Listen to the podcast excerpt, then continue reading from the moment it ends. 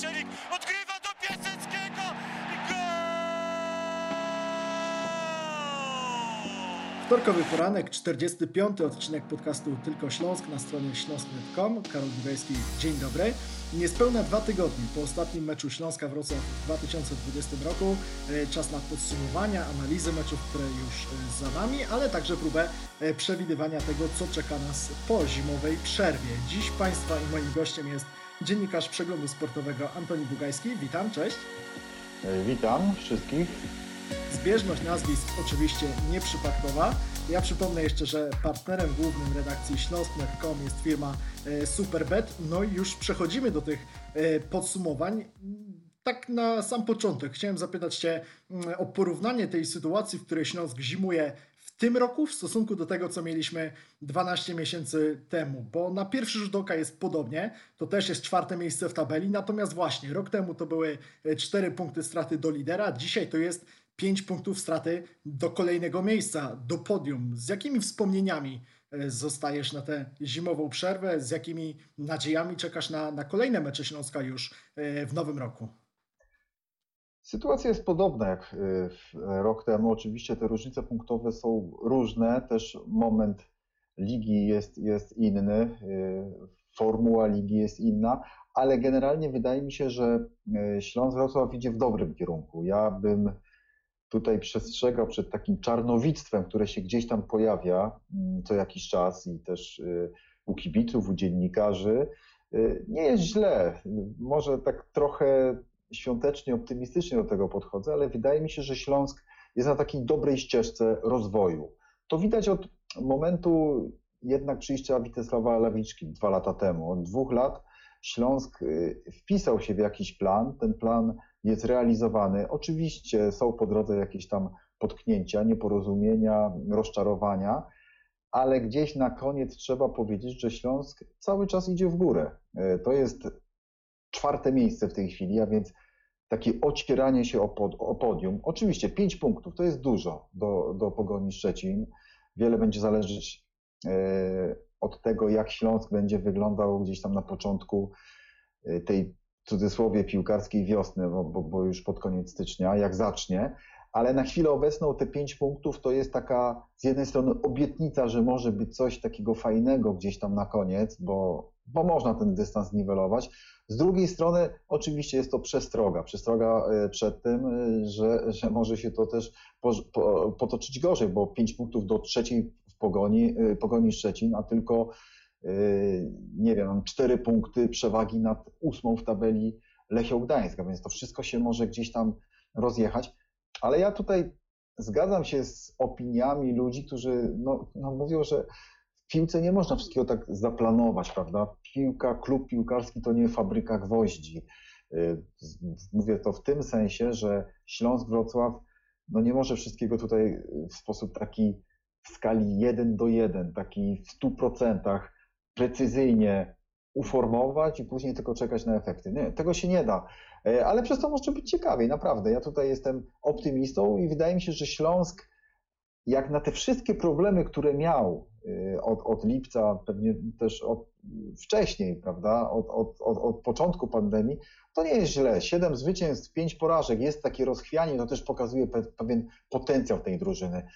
I to, to jest też kwestia tej szklanki, do połowy pusta, czy, Y, czy pełna, prawda? Bo, no bo tak, siedem zwycięstw, ale pięć porażek. No, ja widzę tutaj pozytyw.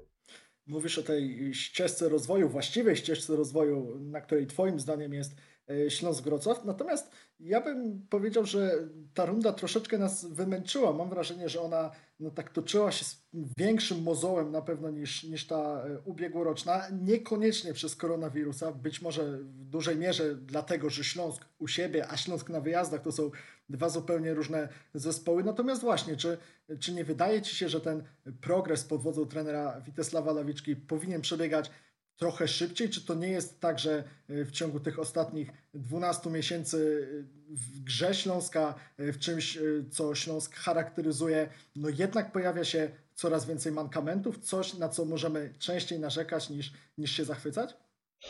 To znaczy, niestety ten sezon, czy ten rok kończący się, no, jest bardzo trudny do takiego przeanalizowania sportowego, takiego rzetelnego z powodu koronawirusa i to nie jest ucieczka od odpowiedzi na, na Twoje pytanie, tylko raczej prośba o to, żeby, żebyśmy to uwzględniali właśnie, bo e, no Śląsk, który jedzie, nie wiem, na mecz do Pogoni Szczecin, gra w Szczecinie, e, to to jest Śląsk mocno pokierowany przez COVID. I on tam oczywiście gra słaby mecz, ale też przegrywa nieznacznie, 0-1. No, dobrze pamiętasz e, ten mecz i wydaje mi się, zresztą gol stracony z rzutu karnego w, tam w 89 minucie, wydaje mi się, że to jest właśnie taki dowód na to, jak niewiele Śląskowi brakuje na przykład do Pogoni, która, która też jest, oczywiście też miała swoje problemy z COVID-em, ale która też jest w tej chwili na podium. Dlatego tutaj yy, nie sądzę, żeby to, co się dzieje, działo ze Śląskiem w ostatnich miesiącach, było jakimś takim powodem do niepokoju. No, trzeba to obserwować. Ja mam nadzieję, że Śląsk przede wszystkim, czy trenerzy, sztab szkoleniowy Śląska, no, ma na uwadze to, w jakim kierunku ta drużyna się rozwija, że to jest pod kontrolą, ale ten proces był przez to, za, jednak będę się upierał, był przez to zakłócony, że w danym momencie nie mogli, lać, nie mogli grać ważni piłkarze w tej drużynie. Tak jak mówimy o tym meczu w Szczecinie, pamiętamy, że w ostatniej chwili no, wypadł przede wszystkim e, Mateusz Praszeli, który był w dobrej formie. No, nie grał wtedy jeszcze e, Krzysztof Mączyński. Różnie możemy mówić o jego formie też, prawda? Ale na pewno jest przywódcą mentalnym tej drużyny i takim facetem, który w szatni dużo znaczy. Tych piłkarzy nie było na przykład w Szczecinie i to na pewno też miało wpływ na, na postawę y, zespołu. Dlatego oczywiście były słabsze mecze, to, to, to w ogóle nie, nie ulega wątpliwości, ale nie było też takich meczów, w których no, człowiek by się łapał za głowę i się chował, nie wiem, do ciemnego kąta, bo, bo po prostu wstyd było patrzeć na tę drużynę, prawda? No tak nie było. Śląsk nie przygrywał meczów w sposób taki jednoznaczny.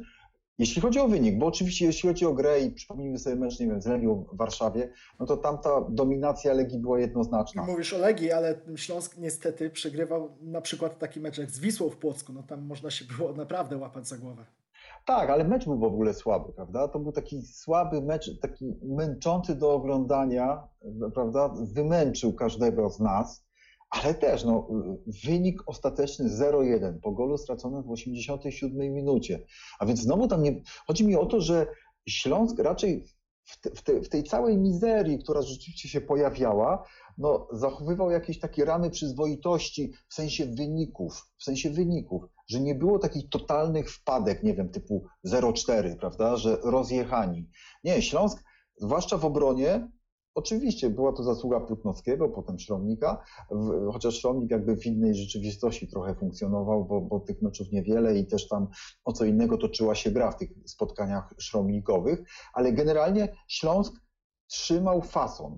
Y, wydaje mi się, że na koniec z tego ta drużyna powinna być rozliczana, z tych wyników i z tego, na którym miejscu jest tabeli. Czwarte miejsce to nie jest jakaś katastrofa. Czwarte miejsce to jest miejsce, które w sposób ewidentny odzwierciedla możliwości tej drużyny.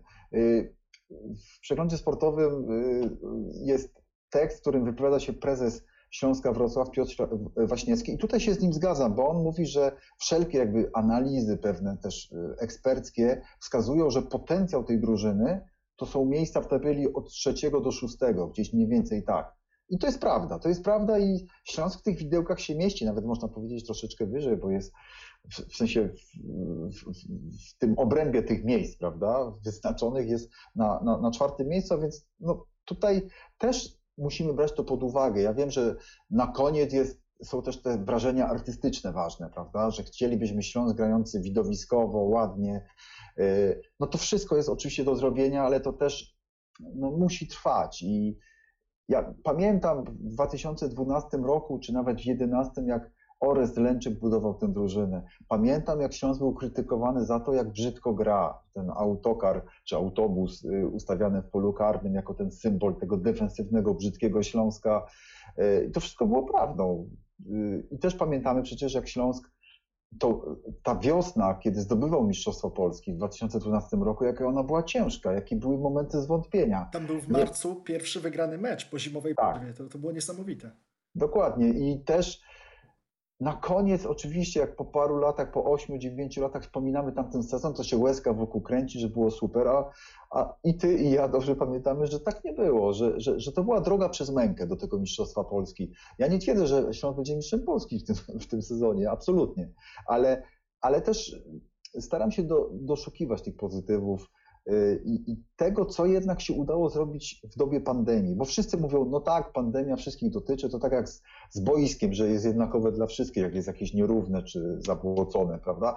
Tak samo z pandemią, no to, to już jest nie do końca prawda. Y, y, niektóre kluby były bardziej doświadczone przez COVID, niektóre mniej są. I Śląsk jest, należy do tej kategorii drużyn, które są bardziej do, doświadczone, naprawdę na płaszczyźnie sportowej też, y, bo Śląsk też, co, co sam zauważałeś, jak widziałem w publikacjach na, na Śląsk.necie, że Śląsk też nie korzystał z możliwości, nigdy nawet nie występował z prośbą, z apelem o przełożenie meczów z uwagi na jakieś kłopoty z zachorowaniami. I to też trzeba mu zapisać na plus, bo Śląsk tutaj jawi się jako taka drużyna z charakterem, która nie płacze, nie jęczy, tylko wychodzi i gra. I ten mecz w Szczecinie był taki tego najlepszym przykładem, bo tam cała armia piłkarzy, żeby się w tej konwencji wojskowej utrzymać, wypadła. I co? I dali radę. Oczywiście przegrali, okej, okay, jasne, ale, ale wstydu nie było. Ten mecz odfajkowali, bo to też niestety do tego się sprowadza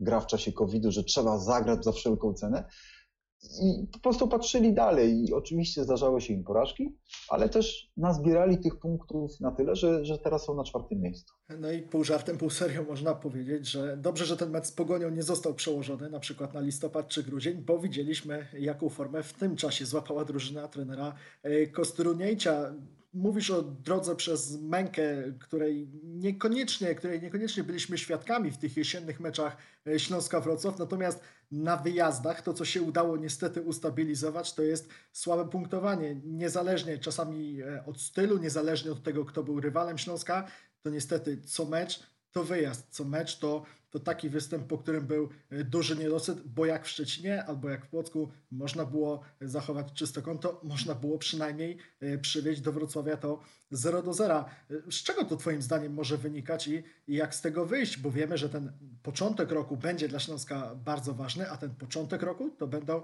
dwa wyjazdy. Najpierw do Mielca, do charakternej, takiej bardzo mocnej drużyny trenera Leszka Jerzyńskiego, a później do Gliwic.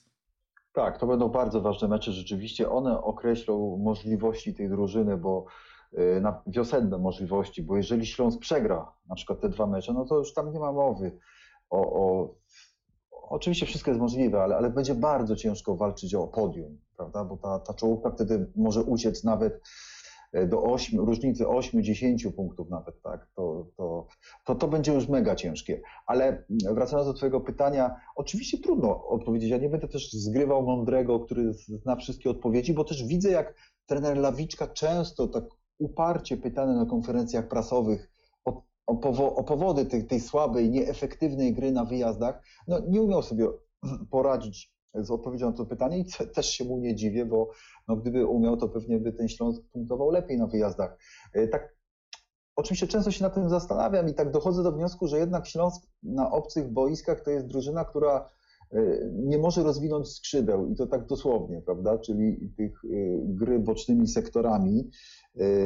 Z jakichś powodów czuje się w tej grze lepiej na własnym boisku, na własnym stadionie, gdzie no po prostu jest w domu i, i, i gdzieś ta gra jej lepiej wychodzi, te schematy, które tam są tłuczone na tych treningach, y, lepiej się sprawdzają na własnym boisku. Y, boiska wyjazdowe to za każdym razem boisko inne, jakieś specyficzne i tutaj Śląsk jakoś nie umie się w tym odnaleźć, być może też mm, Śląskowi łatwiej jest u siebie atakować, dlatego że, że, że rywale jednak gdzieś tam instynktownie nastawiają się defensywnie, tak jakby przyjmują, że Śląsk będzie dominował, że Śląsk będzie prowadził grę i Śląsk się lepiej czuje w takich warunkach.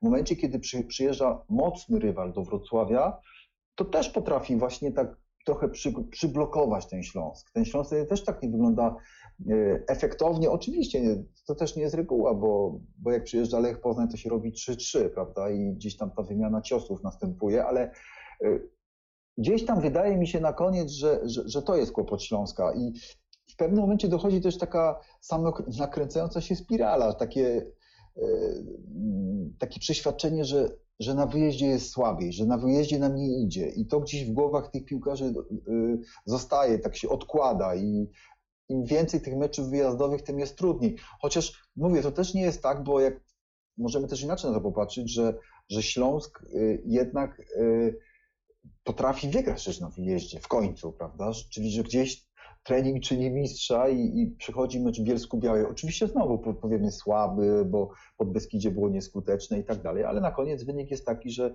że jednak się udaje wygrać pod Beskidziem, że udaje się wygrać, y, że udaje się strzelić gola na 1-0 y, w Lubinie. No i właśnie to jest problemem być może, nie wiem, czy chciałeś o tym też porozmawiać, ale ale, ale większym problemem niż gra Śląska na wyjeździe, nieefektywna gra Śląska na wyjeździe jest to, że Śląsk nie potrafi utrzymać korzystnego rezultatu. I tutaj nad tym się należy bardziej zastanowić, bo jak wiemy, tych sytuacji jest mnóstwo, prawda? Gdzie Śląsk strzela pierwszy gola. No i później coś się z tym dzieje, prawda? Że gdzieś jakiś taki paraliż następuje, a moim zdaniem jest to bardziej też kłopot y, z przygotowaniem fizycznym, i co za tym idzie też mentalnym, ale generalnie chodzi o, o to, że piłkarze po prostu Śląska nie mają siły gdzieś na koniec, tylko że i znowu wracamy do sprawy COVID-u, bo pewnie to też ma, ma swoje znaczenie. Jeżeli drużyna gra co trzy dni, a, okresami, a okresami raz na miesiąc czy raz na trzy tygodnie, no to, to nie jest normalne w normalnym cyklu, yy, w normalnym sezonie. Czyli mam rozumieć, że Twoim zdaniem po zimowej przerwie, kiedy piłkarze Śląska potrenują w troszeczkę bardziej dogodnych warunkach, jak wiemy, na zagranicznym obozie, e, kiedy dojdą do siebie pod względem fizycznym, to ten problem zostanie rozwiązany? Czy Twoim zdaniem to, to właśnie będzie polegało na tym, czy może e, po prostu Śląskowi brakuje takiego instynktu zabójcy meczów, brakuje czegoś takiego na przykład przeciwko Warcie Poznań, żeby strzelić u siebie z Beniaminkiem tego trzeciego, czwartego gola, mieć już spokój? Tak. Y, wydaje mi się, że tak, że, że Śląsk potrzebuje porządnego, takiego solidnego, klasycznego przygotowania, takiego zaliczenia cyklu całego przygotowawczego. Czy to się stanie y, teraz? Mam nadzieję, wierzę, że tak, chociaż to wcale nie będzie łatwe, bo jak wiemy, ten rok też no niestety skutkuje tym, że to zimowe przygotowanie też jest wyjątkowo krótkie. Ja widzę, że trenerzy za wszelką cenę, nie tylko Śląska, starają się jednak wyjechać z drużyną na chwilę, choć, chociaż na tydzień, na 10 dni za granicę do Turcji yy, czy, czy, gdzie indziej, ale do, do jakiegoś ciepłego kraju, żeby tam się w spokoju przygotować, zresetować, żeby zapomnieć o tej pandemii, bo ona też tam pewnie gdzieś będzie, ale, ale, ale mentalnie gdzieś tam się wyciszyć i spokojnie przepracować. Jest taka tęsknota za normalnością, tak bym nazwał tę potrzebę wyjazdu. Y, niektóre kluby nawet za bardzo pieniędzy nie mają, a mimo wszystko chcą jechać właśnie na takie zgrupowanie, bo trenerzy tak bardzo naciskają, żeby, żeby taki wyjazd y, zaliczyć, prawda, żeby y, mówię, to jest tęsknota za normalnością, a jednocześnie właśnie za tym kawałkiem suchego boiska, paroma dniami spokojnej pracy, która gdzieś tu w tym, tej rzeczywistości covidowej w Polsce, takiej już spowszedniałej i męczącej, może tego zabraknąć, a tam, tam to jest taki reset, takie nowe otwarcie. I zakładam, że rzeczywiście o tym myśli Witesław Lawiczka, dlatego tam z drużyną jedzie i wróci taki naładowany pozytywną energią, bo już też wiemy, że że, że, że Śląsk no, na, na, rynku transferowym za bardzo nie poszaleje, a, a może w ogóle, e, no to, no to jeżeli tak, no to tym bardziej ta drużyna musi być optymalnie przygotowana, bo tutaj interwencji zewnętrznej nie będzie, prawda? Tutaj zespół musi być w najlepszej formie, w jakiej może być. No tak, tak bym to powiedział. I, I jeżeli ten warunek będzie spełniony, to ja zakładam, że ta wiosna może być no ja mówię, no nie, nie, nie spodziewam się tej jakiejś metamorfozy, ale to może być taki solidnie poukładany zespół. Jak popatrzymy na poszczególnych piłkarzy Śląska, to powiedzmy sobie szczerze, każdego stać na lepszą grę niż wiosną. Każdego, nawet, nawet tego Praszelika, który też, pamiętam go jeszcze z lipca, e, jak tu przyjechał, jak rozmawiał i jak zaczął grać w sierpniu, no to też on był w lepszej formie, to jasna sprawa, nie? I to oni wszyscy są w stanie zagrać jeszcze lepiej. No właśnie, wrzuciłeś tutaj e, nazwisko Mateusza Praszelika. Ja też chciałem już powoli przechodzić do e, poszczególnych zawodników, którzy wyróżniali się albo w pierwszej części tej rundy jesiennej, albo w końcówce grania w roku 2020. Nazwisko Mateusza Praszelika jest o tyle ciekawe, że zrobił na nas piorunujące wrażenie w swoich pierwszych spotkaniach po transferze do Śląska Wrocław. Zaczął na pewno lepiej niż Przemysław Płacheta w poprzednim sezonie. Gorzej kończył przynajmniej tę e, pierwszą rundę. Wiemy, gdzie dzisiaj jest Przemysław Przemysław Płacheta. No a gdzie może być Twoim zdaniem y, Mateusz Praszelik? Czy ta pierwsza runda, te pierwsze mecze, które on y, rozegrał w Ekstraklasie w barwach Śląska Wrocław, to jest coś, co wiosną może wrócić, to jest coś, co wiosną może stać się regułą i Mateusz Praszelik będzie piłkarzem, który swoją dobrą grą, swoją dyspozycją, która być może y, wciągnie Śląsk na podium albo na miejsce pucharowe, może zapracować również już teraz, już w najbliższych tygodniach i miesiącach na zagraniczny transfer?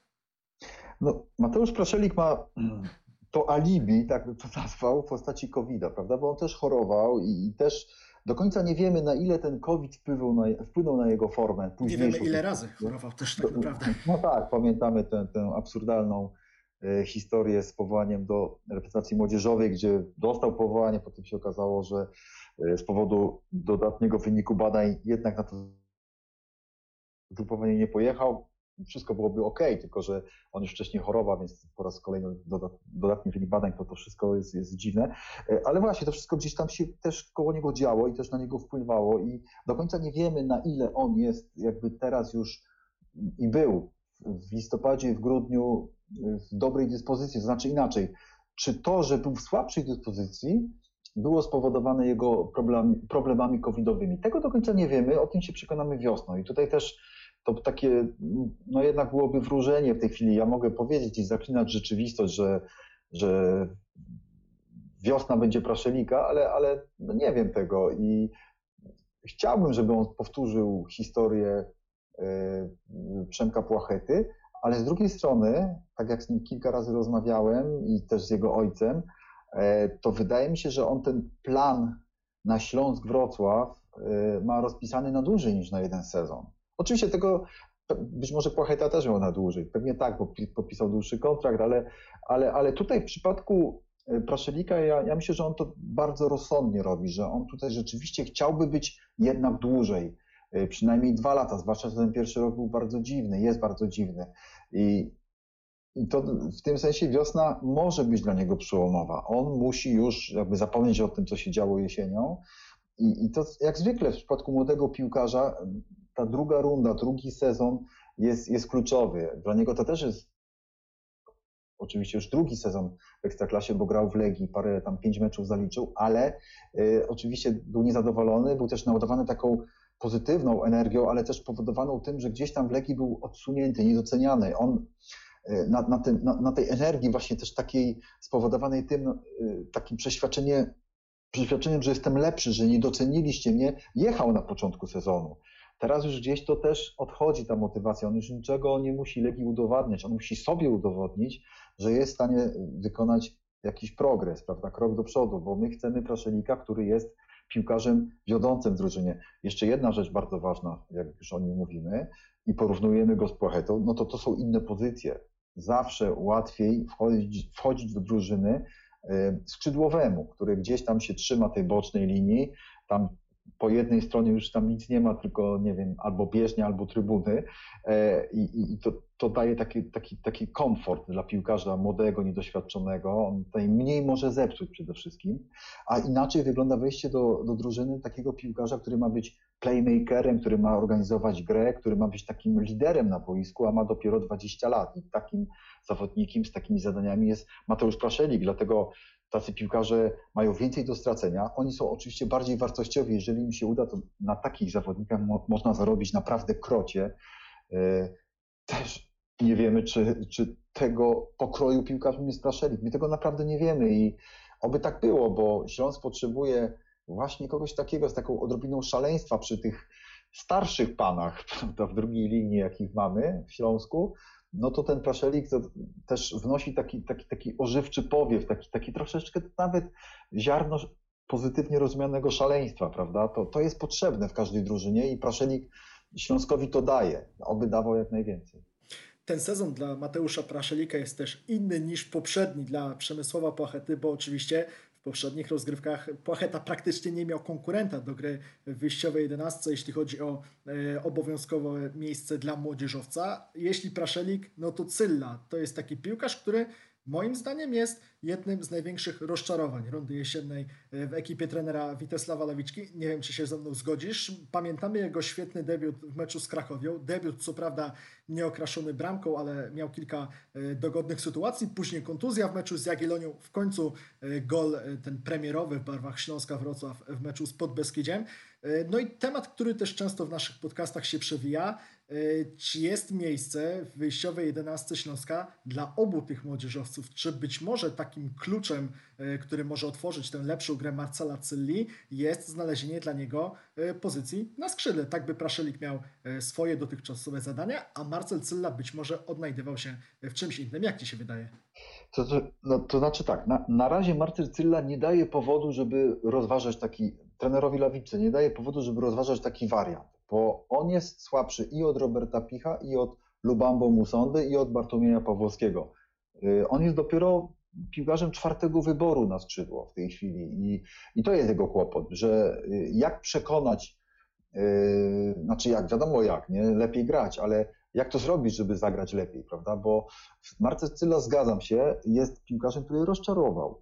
Być może za dużo obiecywaliśmy sobie po nim, bo facet, który ma jakby w papierach wbite pieczątkę z napisem Bayern Monachium, no to, no to działa na wyobraźnię. Wiemy, że w młodzieżowych drużynach Bayernu mnóstwo piłkarzy grało i oni gdzieś tam się rozpierzchli po Europie, po Niemczech i Cylla jest tylko jednym z nich, ale, ale w drugiej drużynie Bayernu Monachium, prawda, w, w, centralnych rozgrywkach, już takich seniorskich rozgrywkach, no to, to już trzeba umieć grać, żeby tam się załapać i tam był Martycylla. Na usprawiedliwienie trzeba powiedzieć, że Martycylla praktycznie całą wiosnę miał zepsutą. On nie grał, nigdzie nie grał, bo oczywiście z Bayernu chciał się wyrwać, no bo nie odpowiadała mu gra gdzieś tam w drugiej drużynie i wiedział, że czas mu jakoś tam ucieka przez palce i dlatego y, tam miał kłopot ten sezon, nie tylko z uwagi na COVID, miał zepsuty, zwłaszcza drugą część sezonu. Y, I miejmy to na uwadze też, bo on nie był dobrze przygotowany do sezonu. On przyszedł już, kiedy Śląsk po prostu był w rytmie meczowym, kiedy Śląsk już y, no nie czekał, nie oglądał się za siebie, jeśli chodzi o nowych piłkarzy i Marcel Cylla no, nagle miał być tym kolejnym ważnym wzmocnieniem Śląska, e, zbudowana taka też medialnie, taka, taka podstawa, taki fundament oczekiwań, że o, przychodzi gość z Bayernu Monachium, który na pewno jest skazany na sukces po prostu, że on tutaj da nam siłę. Zaraz się Płacheta przypominał i tak dalej, skoro Płacheta gdzieś tam w Niemczech próbował, a potem w Podbeskidziu był, przyszedł do Śląska i, i tak odpalił, to co to taki Cylla też, tym bardziej.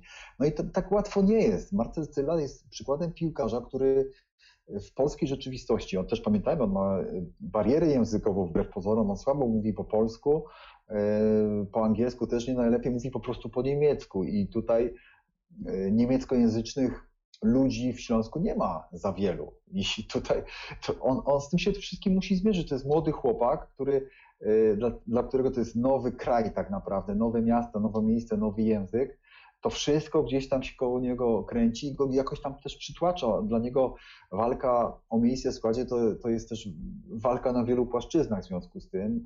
E, ale tak jak mówię, w tej chwili trener Lawiczka, oczywiście Lawiczka, Lawiczce brakuje też takiego, takiej przebojowości w stawianiu na młodych, to nieraz o tym mówimy. I to widać w przypadku Cyli, ale z drugiej strony no, nie mam sumienia krytykować Lawiczki za to, że nie daje szans Cyli, bo parę razy mu dał, i tak jak powiedziałeś, pomijając ten pierwszy mecz, to wyglądało to mocno średnio. Y, Cylla i tak dostaje wiele szans, nie może, nie ma prawa narzekać, że nie dostaje szans. No i nic tylko czekać, aż, aż jakoś wykorzysta.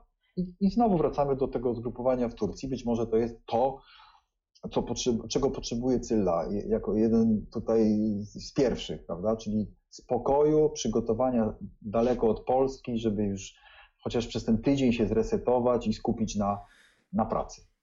Chciałem Cię zapytać o tercet piłkarzy, których też wymieniłeś w swojej wypowiedzi przed momentem, czyli Robert Pich, Bartłomiej Pawłowski i Lubambo Musonda. Jak Ty ich klasyfikujesz, jak Ty ich oceniasz? Bo z jednej strony jest właśnie Robert Pich, najlepszy strzelec Śląska Wrocław w rundzie jesiennej, autor pięciu goli, taka zupełnie nieoczywista postać. Być może za chwilę nam się okaże, że na przestrzeni tych 14 kolejek, tych 4 miesięcy grania jesienią, Robert Pich był najlepszym, najrówniej grającym piłkarzem e, Śląska. Dalej, Bartłomiej Pawłowski, zawodnik, który w ostatnich meczach rundy jesiennej e, dał dużo takich pozytywnych impulsów, dał dużo nadziei, że ta runda wiosenna może nie od razu będzie należała do niego, ale że on faktycznie będzie taką pierwszoplanową, grającą regularnie postacią Śląska Wrocław. No i w tym wszystkim jeszcze jest Lubambo Musonda. Czy skrzydłowy, czy prawy obrońca? Jak ty, jak ty ten tercet klasyfikujesz? E, przy takim układzie, że jest Robert Pich i jest Bartłomiej Pawłowski, no to Lubambo Musonda musi być e, prawym obrońcą, bo Pawłowski i Pich to są naprawdę to są kandydaci do takich czołowych skrzydeł w polskiej lidze. Yy, z doświadczeniem, takim wyniesionym już z zagranicy, z, takim, z taką rutyną dobrze rozumianą, jeszcze z, z szybkością, bo Pawłowski, który trochę mu brakowało też formy, on też, no to musiałbym się powtarzać, yy, ale on też, tak jak Cylla, zmarnował poprzedni sezon, zwłaszcza wiosnę i, i też nie doszedł do, do formy takiej który, y, taki Pawłowskiego, którego znamy, widzieliśmy dopiero w samej końcówce, już przynajmniej nawet nie do końca, ale, ale przynajmniej w takim kierunku szedł Pawłowski. A, a więc y, szybki, dynamiczny Pawłowski, potrafiący uderzyć, schodzić do środka, potrafiący dryblować, uwolnić się od rywala, y, no to taki Pawłowski to jest skarb w każdej drużynie. Pamiętamy go z Zagłębia Lubin, on tak potrafi grać. Z drugiej strony jest Robert Pich, który też już można powiedzieć, młodszy nie będzie, kolokwialnie, w tym sensie, że on już stracił trochę na dynamice. To już nie jest ten PiS sprzed pięciu, sześciu lat, jeszcze, nie wiem, za czasów Tadeusza Pawłowskiego 2015 roku, gdzie tam potrafił seriami, potrafił seriami strzelać gole, ale tak z orkiestrą, tak, tak y, bo, bo teraz rzeczywiście to, co powiedziałeś, on ma niezłe liczby i tego tak człowiek na, czasami konstatuje to w sposób taki zaskakujący, nie? Mówi, o kurczę, on całkiem nieźle wygląda w tych liczbach a jednocześnie jak tak widzimy na boisku, to jakby, no nie wiem, y, słaniał się na nogach i takie, na, jak, jak, na kogoś narzekamy, to najczęściej na tego picha, że a, że on gdzieś tam obok gry przechodzi, że go gdzieś nie widać, bo on rzeczywiście zmienia swoją charakterystykę jako piłkarz. To już nie jest zawodnik, który będzie grał widowiskowo, który będzie szarpał, który będzie, nie wiem, ścigał się z rywalami.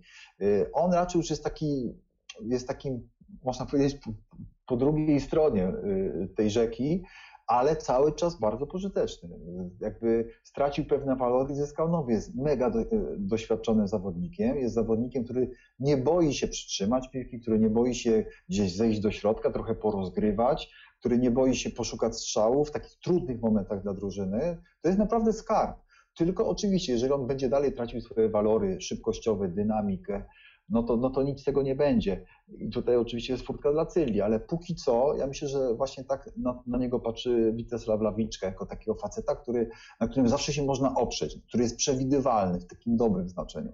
A Lubambo Musonda y, no został trochę na siłę skazany na tą, na, na, na tą prawą obronę, ale znalazł tam dla siebie miejsce po odejściu Brozia, po, po rozstaniu z Dankowskim, po problemach Kotunio, no to to jest facet, który jest lepszy niż Piotrek Celeba na prawej obronie. To w ogóle nie ma dla mnie żadnych wątpliwości. Tylko y, oczywiście on w związku z tym, że gra na obronie, stracił te walory znowu szybkościowe, y, gra bardziej bojaźliwie, y, tak bardziej się stara pilnować tych rejonów pod własną bramką, ale to jest taka charakterystyczna, charakterystyczna cecha wielu skrzydłowych, którzy są przekwalifikowani na bocznych obrońców. Nie wszystkich, bo Łukasz Piszczek wcale nie stracił y, nic z tych walorów ofensywnych, kiedyś był skrzydłowym, y, a potem w Borussii Dortmund jako boczny obrońca też potrafił i w reprezentacji Polski też świetnie atakować. No Musonda jest inny, tylko że Musonda to jest zawodnik, który moim zdaniem nigdy nie schodzi poniżej pewnego poziomu on oczywiście zdarzały się mu błędy, ale który jest dyscyplinowany. Jak na piłkarza, który przyjechał do nas z zupełnie innej kultury i jakoś starał się odnaleźć w tej polskiej rzeczywistości, to on sobie poradził i teraz widzimy, że buduje go też, budują go też powołania do narodowej reprezentacji. On poczuł się lepiej. Tylko mówię, no oczywiście to go też kosztuje dużo energii, on musi tam latać do Afryki i tak dalej, wracać, to trwa. Trener Lawiczka się denerwuje, bo chyba w Płocku tak było, że on w ogóle nie mógł zagrać z tego powodu, ale generalnie to jest piłkarz, który jak najbardziej, kiedy już tak trochę okrzepnie też i to ten kurz opadnie cały związany z tymi powołaniami, z tym COVID-em, to on może sobie spokojnie na tej prawej obronie grać, Aczkolwiek wydaje mi się, że jak będzie nieźle grał wiosną, to to będzie jeden z pierwszych piłkarzy, którzy opuszczą Śląsk y, po zakończeniu sezonu. A to ciekawy typ. Zobaczymy, czy, czy tak faktycznie może się stać, jak te jego występy w nowym roku będą e, wyglądały. Powiedziałeś o Robercie Pichu, o, takim dyżurnym e, kandydacie do wskazywania palcem, do krytykowania po kolejnych meczach Śląska Wrocław, ale innym takim zawodnikiem jest oczywiście Eric Exposito. Nie może obyć się nasz podcast bez wspomnienia nazwiska tego, tego zawodnika. E, czy to jest piłkarz, który tak generalnie, jeśli popatrzymy, popatrzymy sobie nie tylko na tę rundę, ale na jego już półtora roczną przygodę ze Śląskiem Wrocław, to jest taki zawodnik, e, który spełnia te oczekiwania, czy to jest piłkarz, który no jednak też wykonuje pewien progres. Wreszcie w Lubinie e, przy okazji ostatniego tegorocznego wyjazdu e, doczekaliśmy się jego pierwszej bramki dla Śląska poza Wrocławiem. Czy to jest taki gracz, który w zestawieniu z Fabianem Piaseckim faktycznie powinien mieć tak duży kredyt zaufania od trenera Lawiczki i być no, tak naprawdę niepodważalnym wyborem, jeśli chodzi o obsadę pozycji napastnika? Czy to jest najlepszy piłkarz, najlepszy napastnik Śląska? To, to, to, sobie ustalmy, bo y, możemy oczywiście w związku z tym wyciągnąć wniosek, znaczy, że mamy słabych napastników, że Śląsk ma słabych napastników. Ja się z tym zgadzam, ale y, no, w tej jakby w tym układzie Exposito jest najbardziej wartościowym piłkarzem. Y, też ja też nie rozumiem, dlaczego on na wyjazdach tak gra u siebie tak, no bo też możemy mówić, że tam to wynika innego stylu gry, innej strategii, to determinuje, prawda, jego zachowania boiskowe. Wszystko prawda, ale ten pamiętny rzut karny, który zmarnował w meczu wyjazdowym y, z Pogonią Szczecin, jeszcze w poprzednim sezonie, pokazuje, że tak naprawdę to nie o to chodzi, bo karne strzela się przecież tak samo, prawda? Z 11 metrów jest bramka i jest bramkarz, prawda? I trzeba trafić, czy to jest na stadionie we Wrocławiu, czy w Szczecinie, czy w Warszawie, czy w Gdańsku. I tutaj oczywiście to był jeden karny, ale on był bardzo charakterystyczny i taki, taki podsumowujący ekspozycję na wyjazdach, y, co powoduje, że wydaje mi się, że to jest jednak jakiś tam jego problem mentalny, że też jakoś wszyscy, wszyscy zaczęli mu liczyć te mecze bez goli na wyjazdach i tak już zostało. Wiadomo, że napastnikowi typowej dziewiątce słabiej się gra, na, gorzej się gra na, na wyjazdach, jeżeli cała drużyna y, rzadziej go widzi, kiedy on też wie, że y, w całym meczu będzie miał dwie, trzy sytuacje. Jeżeli słaby mentalnie, no to on wtedy się denerwuje i wtedy rzeczywiście y, łatwiej o błąd i tak dalej. Być może ta konstrukcja psychiczna Exposito jest taka, że że on sobie z tym nie radzi, bo też to, że strzela gole seriami, prawda, że ten pamiętny mecz e, derbowy z, Zagłębiem Lubin, tam 4-4, a 3 gole Exposito, no to się zdarzy raz na, od Wielkiego Święta takie mecze, ale właśnie, że wtedy, że ma taki dzień konia i wtedy się czuje fantastycznie, a potem przychodzi następny mecz i jest cieniem samego siebie. Ja pamiętam mecz z Pogonią Szczecin, bo był bardzo charakterystyczny, kiedy Exposito też po, po problemach covidowych chyba wszedł w Szczecinie e, w końcówce. W samej końcówce, tak. Tak, i, i, pokazał kilkoma zagraniami. Oczywiście marnował sytuację, nic w zasadzie z tego nie wynikało, z jego obecności w sensie wymiernym. Nie było bramek po prostu, ale widać było, że to jest piłkarz, że to jest facet, który wie na czym polega gra, grę wysuniętego napastnika w meczu wyjazdowym, paradoksalnie, że wie, wie jak przytrzymać piłkę, wie jak rozegrać piłkę, bo czasami napastnik też to musi umieć i wie, że napastnik przede wszystkim musi próbować oddawać strzały. On tam z każdej pozycji próbował oddawać strzały. Nie wychodziły mu te strzały, ale przynajmniej były. I to jest, to był taki eksposito w pigułce w tym meczu, nawet w tym krótkim występie. Oczywiście w innych meczach tego nie potwierdzał, ale generalnie to jest piłkarz, na którym, którego warto oczywiście mieć w składzie, w takim i na boisku najczęściej, Jasne, zgadzam się, że lawiczka y, czasami irytująco, tak denerwująco na niego stawiał. Wtedy, kiedy mu nie szło, on znowu na niego. Znowu mu nie wyszło, on znowu na niego, prawda? I to, to denerwuje, zwłaszcza jak ma w odwodzie Polaków, młodych Polaków, czy, czy Piaseckiego, czy, czy właśnie całkiem młodego Samsa Talara, ale umówmy się, no to, to jest inna liga. Jeszcze jedna rzecz, to trzeba koniecznie powiedzieć, bo Exposito, jak patrzymy na jego dokonania snajperskie w całej jego karierze, to jemu się zdarzyło tylko raz, jeden raz mieć wynik dwucyfrowy.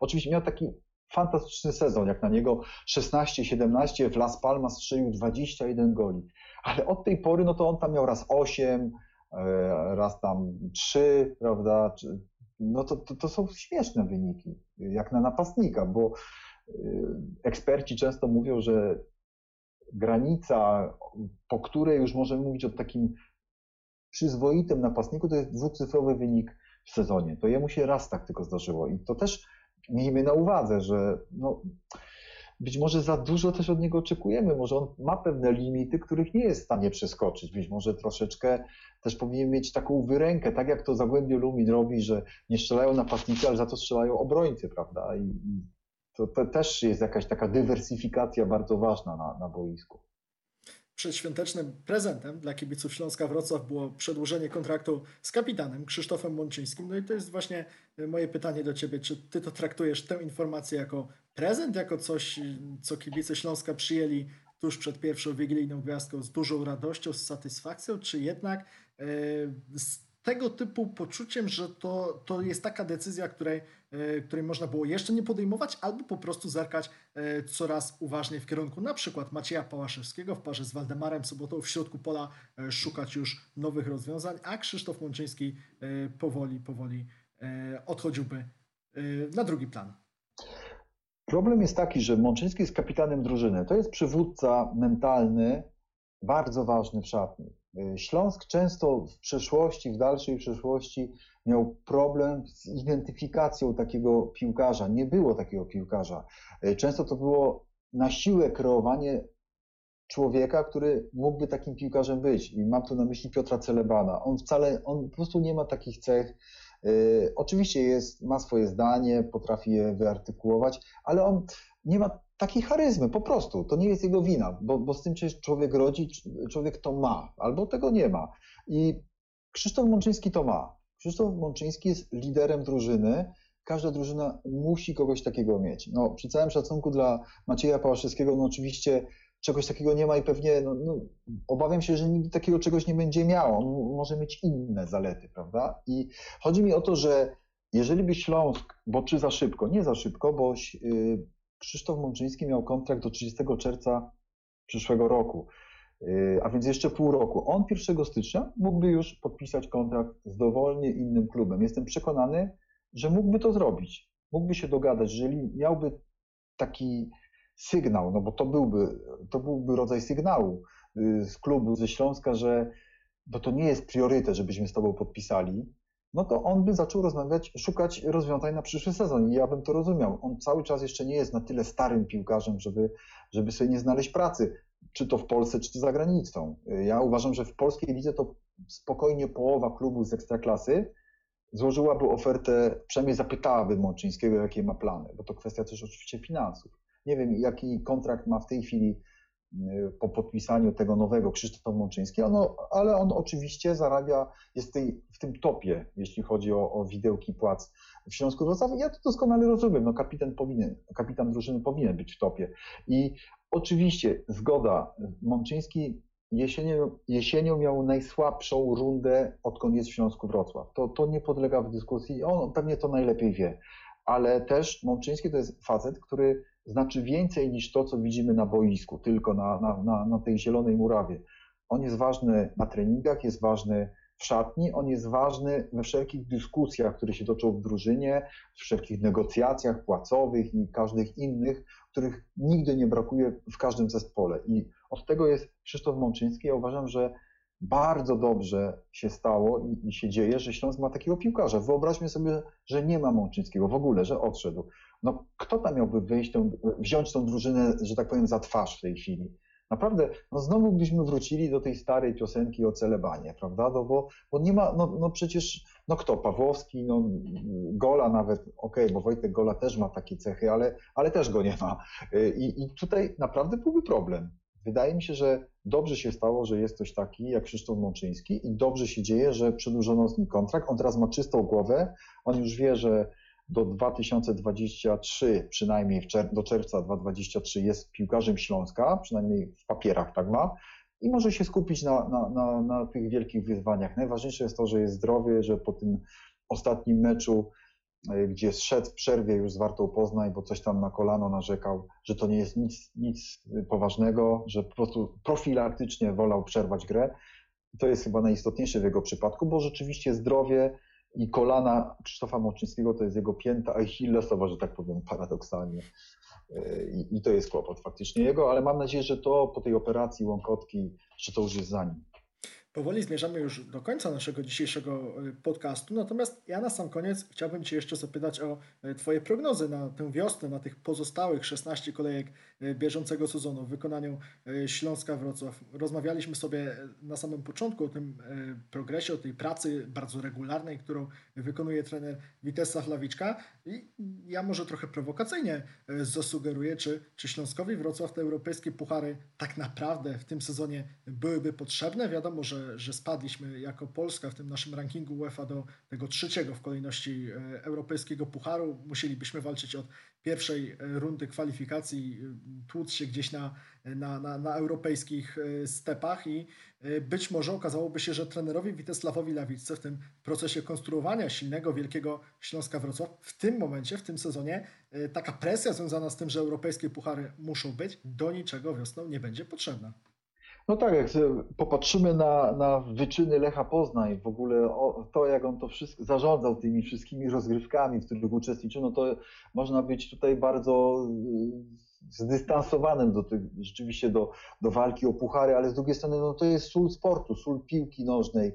Y, no trudno nie walczyć o puchary, no to by jakby było zaprzeczeniem w ogóle jakiejś idei, idei rywalizacji. Ja myślę, tak, ale że... wiesz, wiesz co, ja mam też na myśli hmm. innego. Walkę o puchary, okej, okay, nie odpuszczamy żadnego meczu, ale takie nastawianie się przed rundą wiosenną, tak, ten Śląsk jest czwarty i on musi być w tej czwórce czy w tej trójce, czy to przypadkiem nie jest no, pewne nadużycie czy niepotrzebne podejście z naszej strony? No tak, oczywiście, lepiej tak y, jak to Rosjanie mówią, y, ciszej jedziesz, dalsze budziesz, prawda? Ciszej jedziesz, dalej zajedziesz, ale y, po prostu bardziej o to chodzi, prawda? Żeby sobie nie nakładać na plecy pewnych celów, przynajmniej głośno, bo potem cię z tych celów będą rozliczać, prawda? I to, to, to jest zawsze kłopot, ale też pamiętajmy, że właścicielem Śląska jest miasto. To jest bardzo ważne. Dla właściciela jeżeli jest nim miasto, zawsze to, to, to, to, zawsze się pojawia w każdym układzie, czy to, jest, czy to są Gliwice, czy kiedyś były, nie wiem, Kielce, czy, czy każde inne miasto, no i tak samo Zabrze, Wrocław. Y, chodzi o to, że właściciel miejski zawsze oczekuje walki o puchary i gry w pucharach, bo dla niego to jest też promocja miasta. I ja to rozumiem, to jest taki obowiązek drużyny wobec swojego właściciela, wobec swojego pracodawcy i nawet przy świadomości, że będzie ciężko pot, potem pogodzić, yy, należy to robić. Należy to robić, bo yy, no, tak jak już pomijając to, to co mówiłem na początku, że, że, że to, to jest idea, istota sportu, to, to też jest taki właśnie warunek marketingowy, taki promocyjny aspekt, że ludzie chcą oglądać się w pucharach. Ludzi, kibiców nie obchodzi to, czy, czy, czy to jest pocałunek śmierci, czy czegoś innego. Oni chcą po prostu zobaczyć Śląsk na stadionie, mam nadzieję, już po covid czyli y, z trybun, co zobaczyć Śląsk, który gra w europejskich pucharach. Czy odpadnie w pierwszej rundzie, czy w drugiej, czy w trzeciej, to już jest inna sprawa, ale ma zagrać, ma spróbować i tego kibice oczekują i, i, i nie chcę powiedzieć żądają, ale, ale mają prawo. Jako od klubu miejskiego mieszkańcy Wrocławia mają, może tak aż zakończę, mają prawo żądać, żeby Śląsk grał w pucharach, skoro ociera się o te puchary już od wielu lat, to wreszcie niech to zrobi i, i pokaże się w Europie. Antoni Bugajski, Przegląd Sportowy. Dziękuję bardzo. Pozdrawiam, wszystkiego najlepszego w nowym roku. Karol Bugajski, Śląsk.com. Dziękuję Tobie za obecność, Państwu za uwagę. Dołączam się oczywiście do tych życzeń. E, Kończąc ostatni w tym szalonym, trudnym, niedobrym 2020 roku e, 45 odcinek podcastu e, Tylko Śląsk. Zapraszam oczywiście do odwiedzania naszego portalu śląsk.com. Naszego podcastu możecie słuchać oczywiście na YouTubie, Spotify'u e, i SoundCloudzie. To wszystko na dziś. Dziękujemy za uwagę. Hej Śląsk!